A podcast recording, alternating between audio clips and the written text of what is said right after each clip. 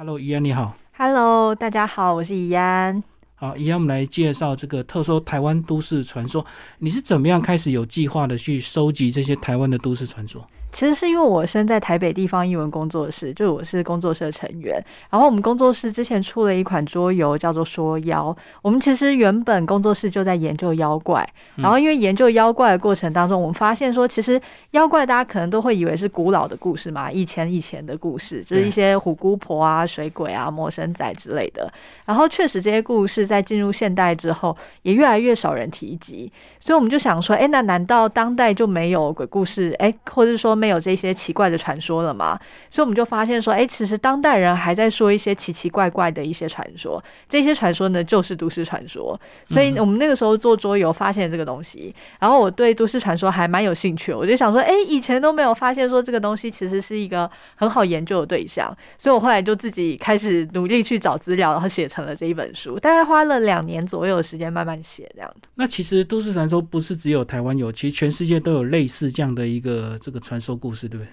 对对对，就是这个的话，在英文里面叫它 urban legend，然后它其实是有一个呃学术上面的一个领域的，就是它是属于民俗学的一支，然后研究民俗里面的口传传说，然后特别指的是那一些当代人在城市、可能住在城市里面的人们，在现代谈论的那些关于现代性的焦虑的各种传说。然后这个的话，因为它在呃西方，他们有这样子一个学术领域，然后所以他们有累积起一些研究成果。大家比较了解的可能是像比如说肾被偷之类的嗯的这样子的一个都市传说，然后或者说是消失的搭车客，就是说会有女鬼就是在路边拦车这样子的传说，他们都是都市传说。嗯，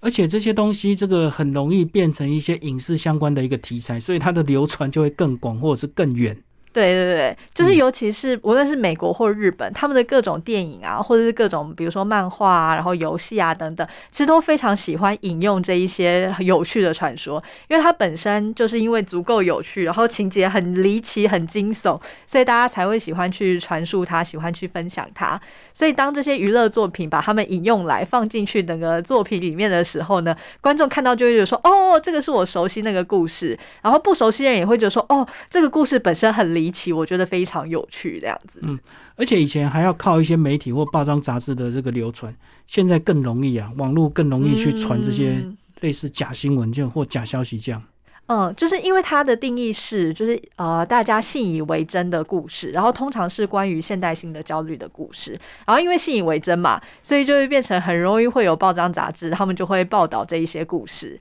然后后面可能并不一定有经过呃很明确的查实，就可能就说，哎，有此一说，有这样子一个故事，然后就把它登在报纸上面，然后有很多人可能就会因为这样子一下子了解它这样子，然后在过去没有网络的时代，大部分这样的故事，除了这一些报章杂杂志以外，可能主要管道其实透过人们的口耳相传，可能是像西方他们都会有各种社交场合嘛，嗯然后可能在社交场合上面要快速认识一个人的时候，两个人之间当然需要找一点话题，对不然没有话题聊很干呐、所以呢，就会有人开始讲一些我最近听闻的有趣的故事，好像是真的哦的那一些，然后两个人之间的氛围就很快的热络起来，这样。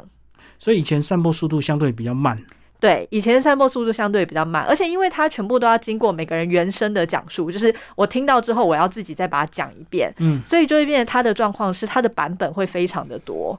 就是我讲了，我我听了之后，我可能会记错某一些地方，比如说什么发生在那个加州的事情，我可能比如说把它记成发生在纽约之类的，嗯然后所以我在讲的过程当中，我就会改变它的地点，然后里面人物可能我也会不小心记错，然后就根据我的状况来进行修改，所以就变成每个人讲出来的版本都有点不一样。但这个版本的差异，其实也是研究都市传说很有趣的地方。对，我相信很多人还会刻意的加油添醋，让它更耸动。对对对，这样子就会变成听到人就会就说啊、什么真的是这样子吗？讲的时候效果就会很好，非常有成就感。那其实呢，这里面收集了蛮多这个呃故事，我们就从这个台湾我们比较近几年比较熟悉的这个故事来开始讲。其实华航空难你在那边有讲到，那时候也有传出什么死人简讯，对不对？对，那个时候就是呃，有一位住在屏东的张先生，他就认为说他收收到了一通电话，这通电话是来自于空难的罹难者。嗯，然后他那个时候其实是早上起床的时候呢，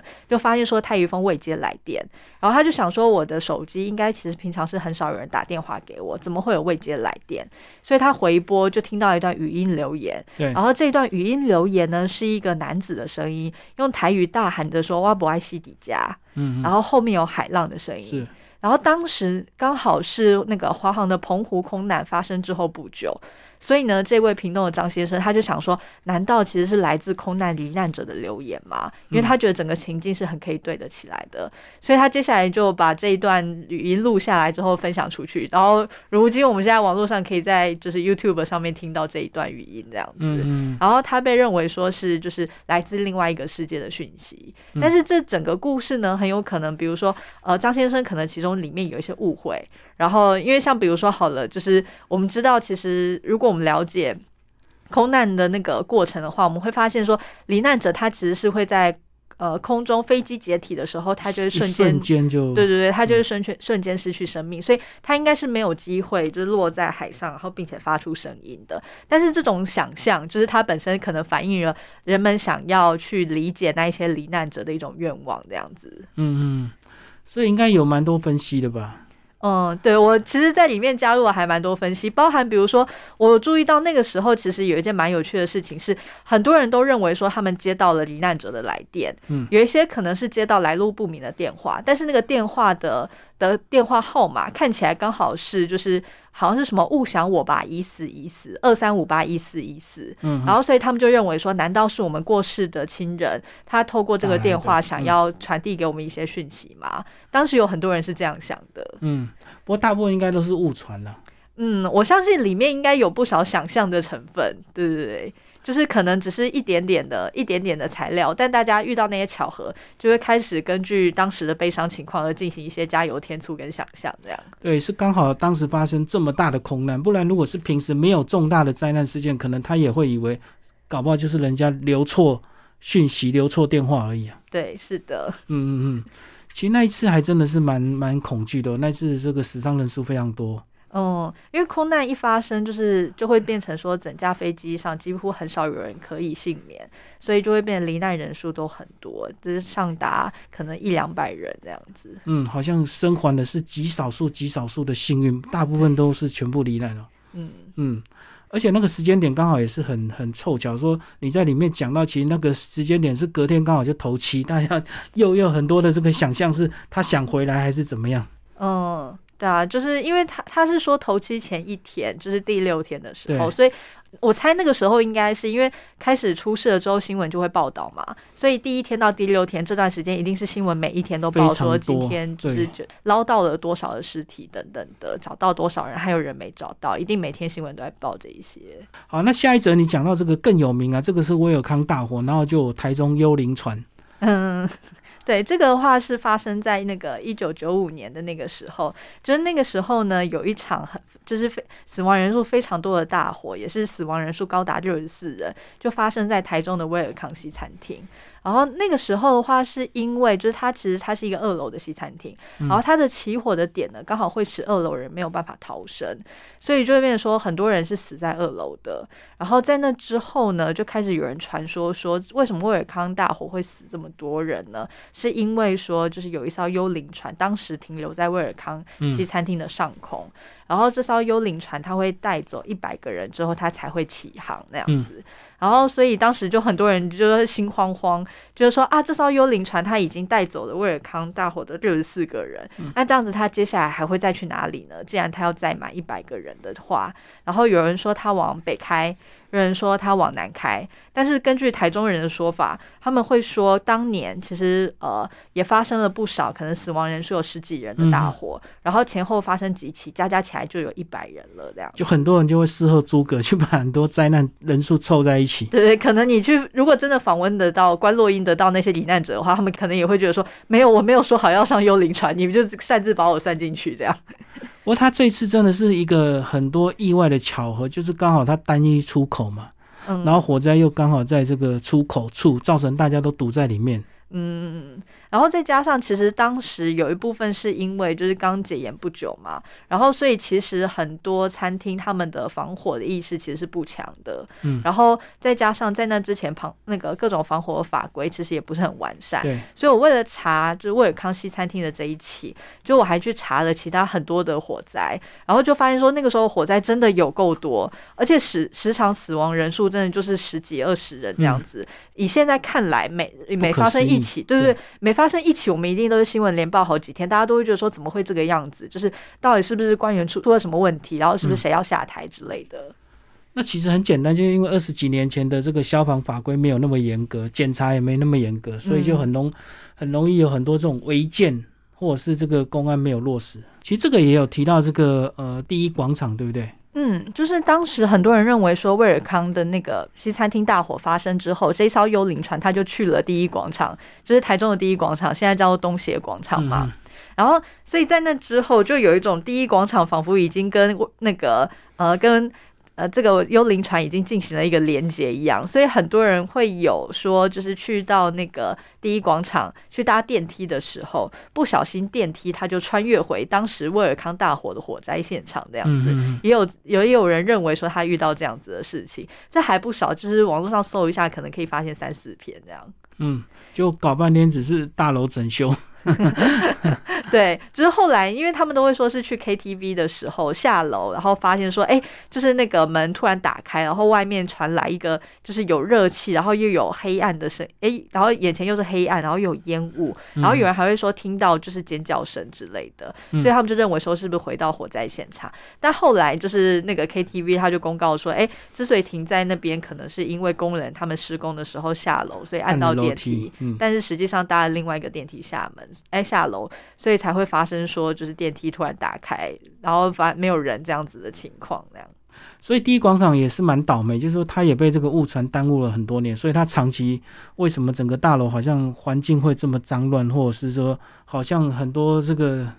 店面一直在替换，嗯，现在这几年就好多了。嗯，第一广场是真的蛮可怜的，因为它好像是九零年还是九二年那个时候才开张不久，然后它原本其实被传说幽灵船停在上面的那个时候，它还是一个非常新的地方。哦，而且它那在那之前其实非常热门的，就是台中年轻人都很喜欢去的地方。但就是当年就因为这个幽灵船的事情，然后再加上又有人传说说有人在那边拿着艾滋针，就是那个扎人了、对对对，艾滋针扎人，所以就是接下来就变成说，有很多人对于那边觉得很害怕，然后就因此不敢去这样子。所以在那之后，他就差不多没落了蛮久的。嗯然后直到后来，因为义工很喜欢那里，对对对所以就是等到义工开始去了之后呢，他的那个人潮才有再回来一点。对，义工喜欢那里可以跟大家讲一下，其实因为它离火车站非常近，那义工有时候他们从新竹、从苗栗，大家约在台中相聚，嗯，所以一出来火车站，很自然就找一个比较够宽广的一个广场可以聚会，嗯。也是有这样地缘的关系、啊。嗯，而且因为我呃高中的时候我是在台中女中读书，但我自己本身是彰化人，嗯，所以就是我如果假日的时候有跟朋友约在台中的话，那这样子就会变成我会从彰化，然后一路搭公车，然后接着搭火车，然后就是可能再去到那附近，就是再去到台中，然后我就会发现一整路上其实有蛮多义工是跟我一起的，因为他们工作的地方可能是比如说我家附近就有地保的车那个地保车灯的工厂，他们可能是在那边工作，然后在假日的时候也跟我走同一个路径去到台中那样子。就是中部的移工大部分都约在台中聚会。嗯，嗯，跟台北一样啊。如果是北部的移工，他们大部分都约在台北车站聚会，所以你就会看到嗯从基隆、从桃园，然后一堆人坐着电联车这样子上台北。嗯嗯，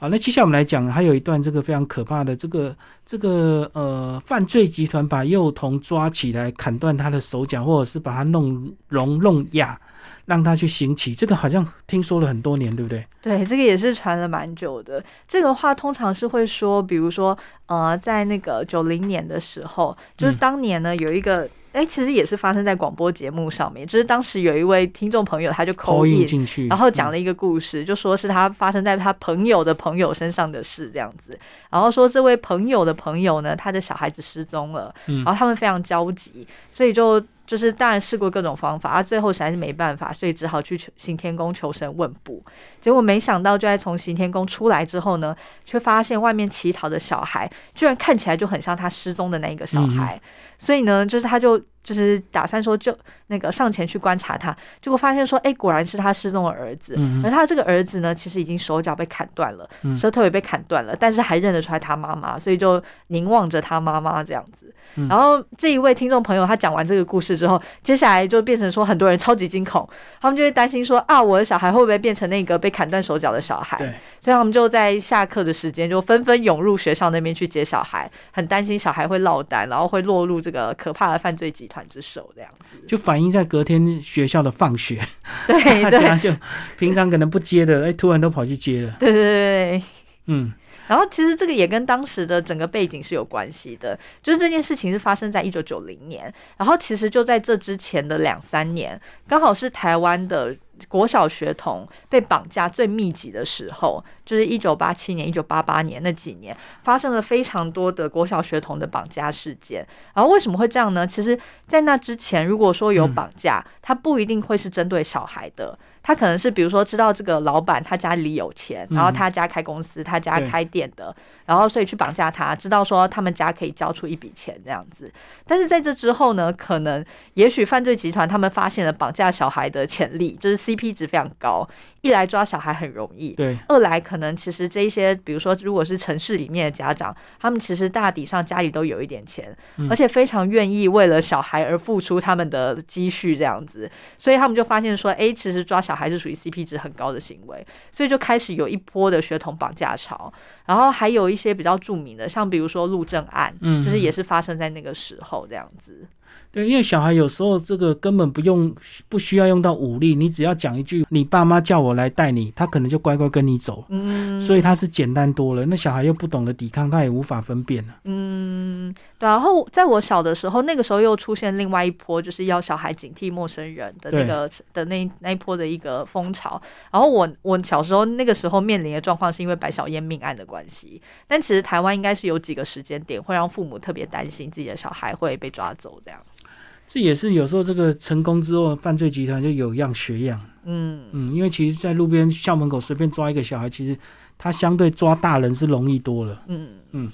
可是这些传说好像后来这几年在大陆也有听到，对不对？那大陆很多是抓的小孩拿去卖，那好像也有听说有些就是把他弄成乞丐那个样子，让他去哦行乞。嗯，可能因为像比如说这一类传说，其实还蛮多的，就是通常都会特别讲到的点是会把他的手脚砍断，然后这样才可怜嘛。对对对，这样才可怜。可是其实呃，中国的情况我不太确定，但至少我相信有一个原则应该是共通的，就是其实乞讨能够赚到的钱并不是很多。就是实际上为什么那些犯罪集团他们会选选择掳人勒赎呢？那当然是因为快啊，对你比较快能够拿到大笔的钱，就是比起那个你先把它砍断手脚之后，就是再把它丢去乞讨，那个回收率应该其实是蛮低的这样子。嗯，而且你里面有讲到，他还有一些医疗技术的问题啊，你砍过头，万一失血过多死掉，那不是白忙一场？对，而且小孩应该刚好，小孩应该是非常脆弱的。对啊，对啊，对啊，所以基本上不太可能，基本上都是绑票直接拿钱放人是最简单的。嗯嗯嗯，嗯，他们可能也不想要在那边照顾一个小孩。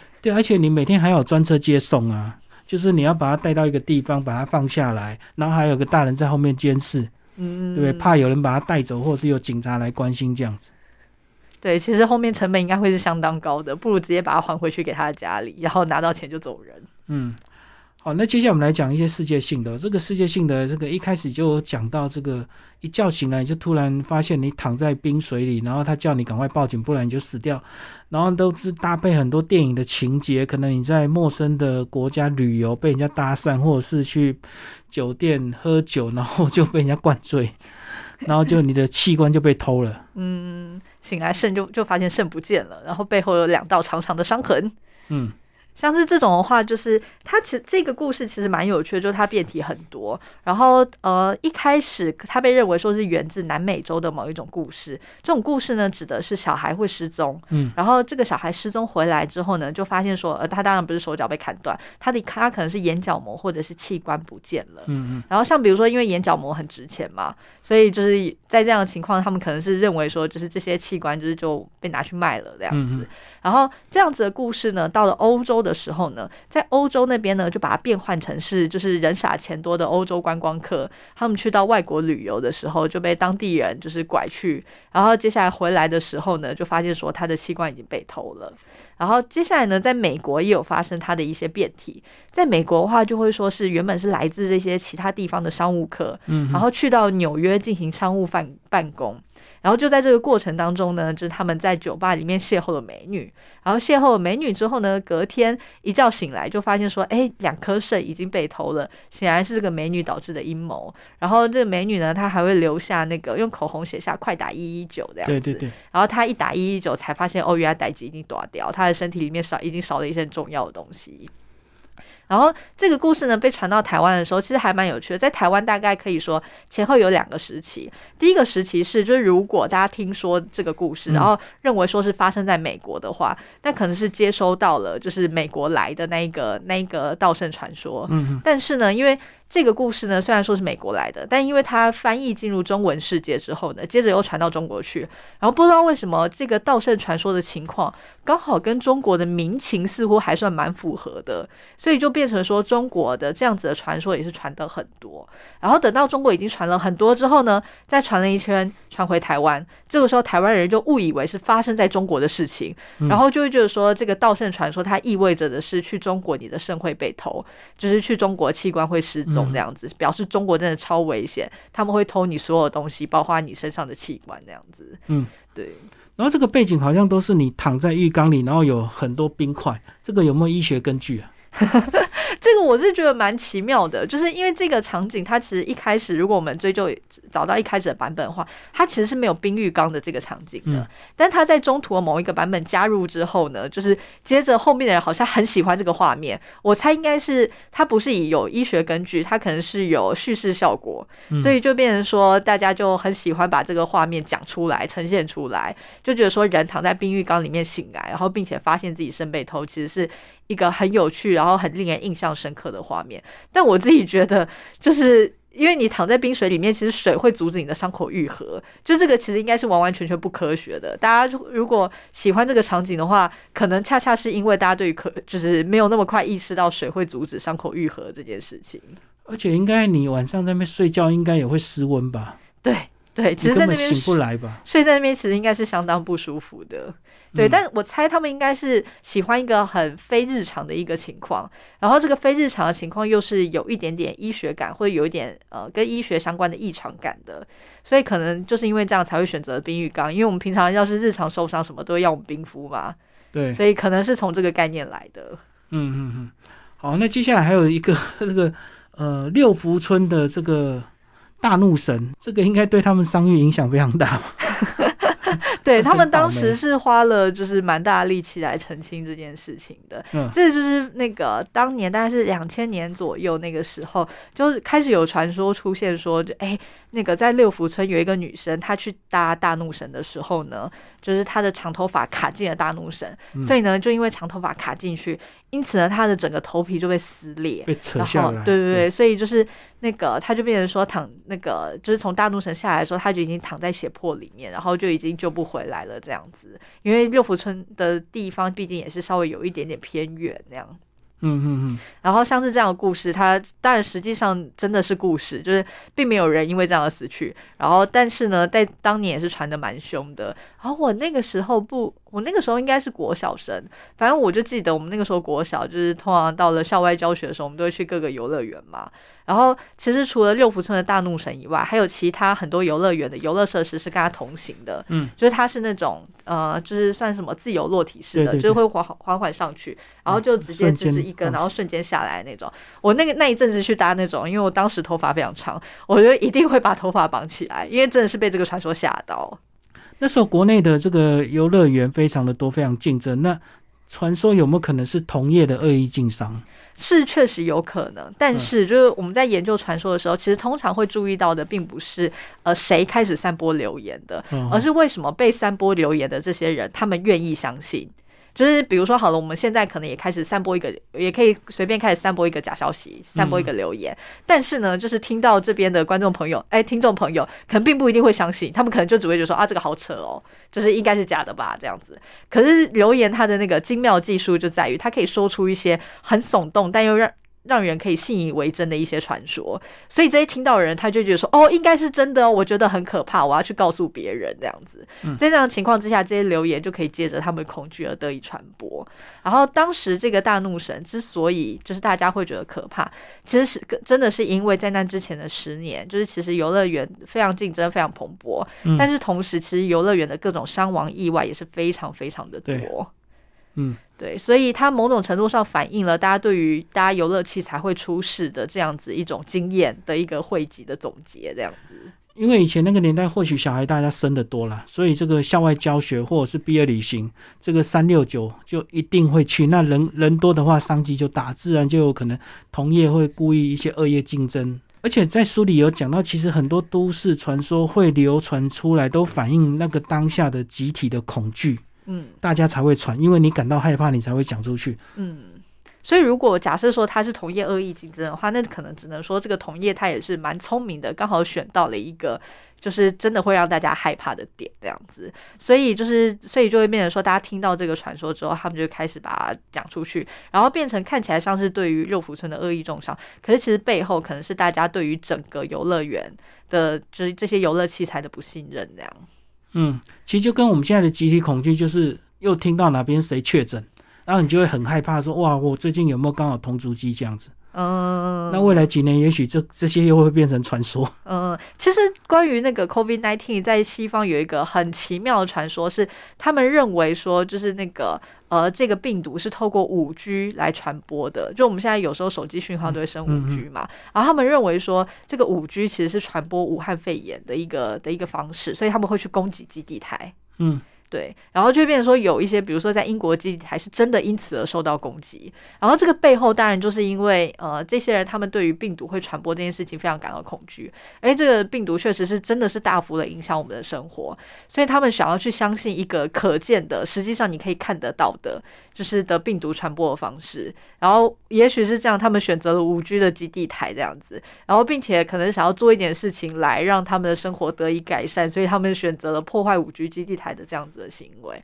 我觉得背后真的是，这真的是反映了，就是 COVID nineteen 真的是造成大家非常巨大的恐慌，然后这些恐慌又无处发泄，所以才变成以这种奇妙的留言的形式在流传。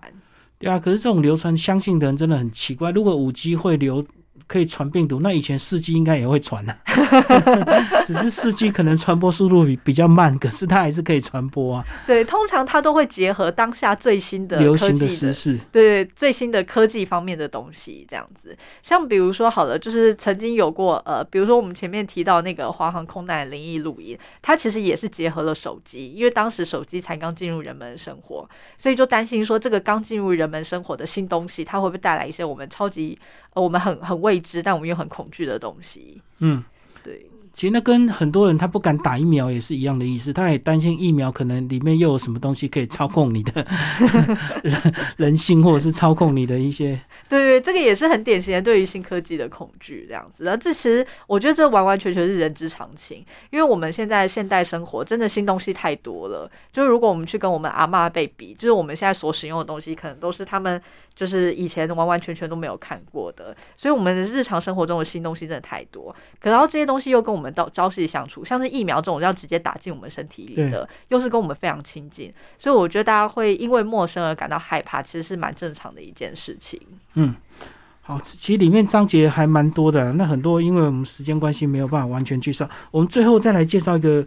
也是我觉得很有兴趣，就关于英灵的这样一个事情。啊 英灵的这个话，这就是这个真的是我在查都市传说里面，我觉得最惊讶的，就是我一开始也不会觉得英灵是当代的都市传说，可是真的，一查下去之后，发现其实也有一些一些论文已经提到，就是英灵它其实是一九七零年代以来的新东西。就是在此之前，其实是没有阴灵的这样子的信仰的。嗯嗯。然后，但是为什么那个时候会有呢？因为日本他们那边他们有水子的信仰，就是他们认为说，就是堕胎的小孩是流掉的水子，嗯嗯，所以呢，就是母亲可能会因为感到愧疚而去地藏庙那边，就是他供养对对，去嗯地藏寺那边祭祀这一些水子。然后台湾呢，就在就是可能七零年代的时候就把它引进来，然后到了八零年代的时候呢，因为就是台湾开始堕胎合法化，某种程度上的堕胎合法化，所以就变成就是大家开始恐惧说，哎，年轻人会不会跑去堕胎？然后在这种恐惧之下，就是就会相信说，哎，阴灵的这个东西可能是存在的，就是要是堕胎的话，会诞生一种叫做阴灵的东西，然后这个东西呢，它会回来缠妈妈，然后让妈妈就是未来的生活都不得安宁，这样子，必须要透过可能比如说供养他，然后或者说是超度他的方式，就可以让才可以让这个阴灵离开。但其实这跟台湾传统的信仰其实是完完全全不符合的，因为我们传统上相信说人会投胎转世。嘛，嗯，然后在投胎转世的情况之下呢，其实是会想说不要让这些小孩在世间有留恋。就是如果让他留恋的话，他就会没有办法投胎转世。所以这种去祭祀他的行为，其实反而是阻止他投胎转世的。这个是传统的观念，但是在新兴的英灵里面，却是鼓励你去祭祀他这样子。嗯，所以这个是虽然跟传统不符，但它可能符合，比如说当时新出现的的一些生命的观念，包含认为说，就是这个小孩他一旦怀上了，他就具有生命，对即便他还没有出生。然后这个可能以当时来说是一个稍微跟过去相比比较新一点的的一个生命观那样子。嗯，不过这背后其实也意外的带来一些新的商机，所以为什么它会流传？一些算命仙可能就很容易故意用这个去突破女生的心房。对，就是其实我那个时候查到一些，像比如说有有一个是就是有一位名为呃姓郑的犯人，然后就是这一位呢，他就是会在路上搭讪女生，对，然后说他有阴阳眼，然后看到你背后有一个对对对，孩，被 看到你背后跟着一个阴灵这样子，嗯。然后女生可能就会觉得很惊慌啊，然后你想怎么知道？对对对，可能有一些，比如说好了，他搭讪成功的人，有有人可能是因为他确实堕过胎，对，然后就会想说，哎，这件事情我没有跟人讲过，为什么你知道？难道你说的真的是真的吗？这样子，然后所以就是接下来这一位这一位嫌犯，他就可以使用这样子的方式开开始对女生骗财骗色之类的。然后，但有一些人，其实我觉得很奇妙的是，他们明明本人没有堕胎的经验，然后他们家族里面可能也没有堕胎的经验，但他们可能因为觉得说我家人遇上一些事情，可能我家人最近开始生了怪病，所以我家里诸事不顺。嗯然后你说是阴灵在缠着我们，那好像是有可能的哦。对所以这是在这边，其实阴灵被进行了一个扩大解释，就是因为就是这个神棍的关系，所以呢，他就把阴灵扩大解释成是，就是当然他背后其实是因为他应该就是应该就是误打误撞，就是有有时候可以问到一些正确人，但有时候会问到一大堆不正确的人，所以呢，就只要把它解释成说啊，阴灵也会使得你们家的人遭受一些奇奇妙妙的情况，即便你们家的人没有堕胎经验这样子。因为他只要讲的人够多，可能就有一半的人会说中，那一半的人就会以为他就会把他当骗子，就不理他。那只要骗那少数说中的那些真的曾经有堕过胎的人，他就会心怀愧疚，然后真的就像你讲的，被予取予求、骗财骗色。对，但有一些没有被堕过胎的人，可能是因为英灵的这个 icon 已经算是蛮强大的，所以他也会觉得说，即便我没有这样子的经验，我家人也没有这样子的经验，但他好像是有可能来缠我的哦。就是很显然，那个时候已经有这样子的一种比较普遍一点的害怕，这样别人的阴灵或者是你的前世，对，可能也许可以这样解释。嗯哼哼。所以其实这个台湾都市传说这样的一个很多，它永远不会消失，它也会一直有新的这个传说产生，对不对？对，像比如说现在就是跟疫苗相关的传说啦，然后以及跟 COVID nineteen 相关的传说啊，就是其实已经非常非常多。只是这些传说它可能并不一定会继续流传下去。假使我们的生活可以成功恢复正常的话，那这样它可能就会直接停留在两千二零二零年代的这一段时间。但如果就是比如说未来我们的呃，就是我们的生活还是继续就是像是现在这个样子的话，那那些传说可能就会继续流传下去，因为它跟人们的生活是符合的。然后我觉得到时候其实也可以来出一个总结，来就是回顾一下这一些疫情期间发生的各种留言，这样。其实我觉得有些人他永远他相信他就是会相信、欸，即使你有再多的科学证据，他可能还是相信。我觉得一开始我们预设人类是完全理性的这件事情本身就是一个对人类美丽的误会，这样子。对啊，因为我们看到很多外星人，比如说有人讲说地球的背面永远我们都看不到，是因为背后是外星人的基地，然后我们地球是中空的，对不对？就很多这种奇怪的理论，还是有很多人坚定的在相信啊。嗯，相信人如果就是很愿意去想象的话，那这样他可以把这些相信写成小说，我相信应该会是蛮有趣的东西。这样，嗯嗯嗯。所以你这样长期这样收集，其实也蛮应该有蛮多这个意外的一个收获，对不对？嗯嗯，就是其实在这个过程当中，整体上来说会发现说，哎，每个人的恐惧其实是呃，就是比如说好，它是可以。被赋予形体的，而这个具体的形体就是留言的语言的形式这样子。然后，因为我自己本身原本是研究文学的，所以发现这件事情其实对我来说，我觉得跟我过去所学是可以结合的，就会觉得说，哎，当我们讲的语言，都会说语言承载我们的情感。然后在都市传说的例子里面，就真的是那个语言构筑而成的故事，真的承载了大家的大家的各种情感，无论是希望或者是焦虑或者是恐惧，全部都放在那个语言里面。所以我觉得这真的是反映。了语言是人类重要文化的一部分，这样子。对啊，你看哦，我们刚刚讲的是集体的恐惧，但是也有是，也有可能是我们对未来生活美好的集体的美好想象，我们可能也会去传这些都市传说。对，也不是只有恐惧才会传。对，其实应该是也是有一些正面的东西，只是因为通常恐惧对于大家来说是更为深刻的，对对对，更为深刻的一种，因为也有急迫性嘛，所以会想要让你赶快去警告别人，所以因此而比较能够得以传开。但其实也有一些，比如说大家集体幻想的美好未来之类的，那个某种程度上其实也是一个可以研究的对象。嗯嗯，好，今天非常谢谢谢怡安为大家介绍他的呃特搜台湾都市传说，然后盖亚文化出版。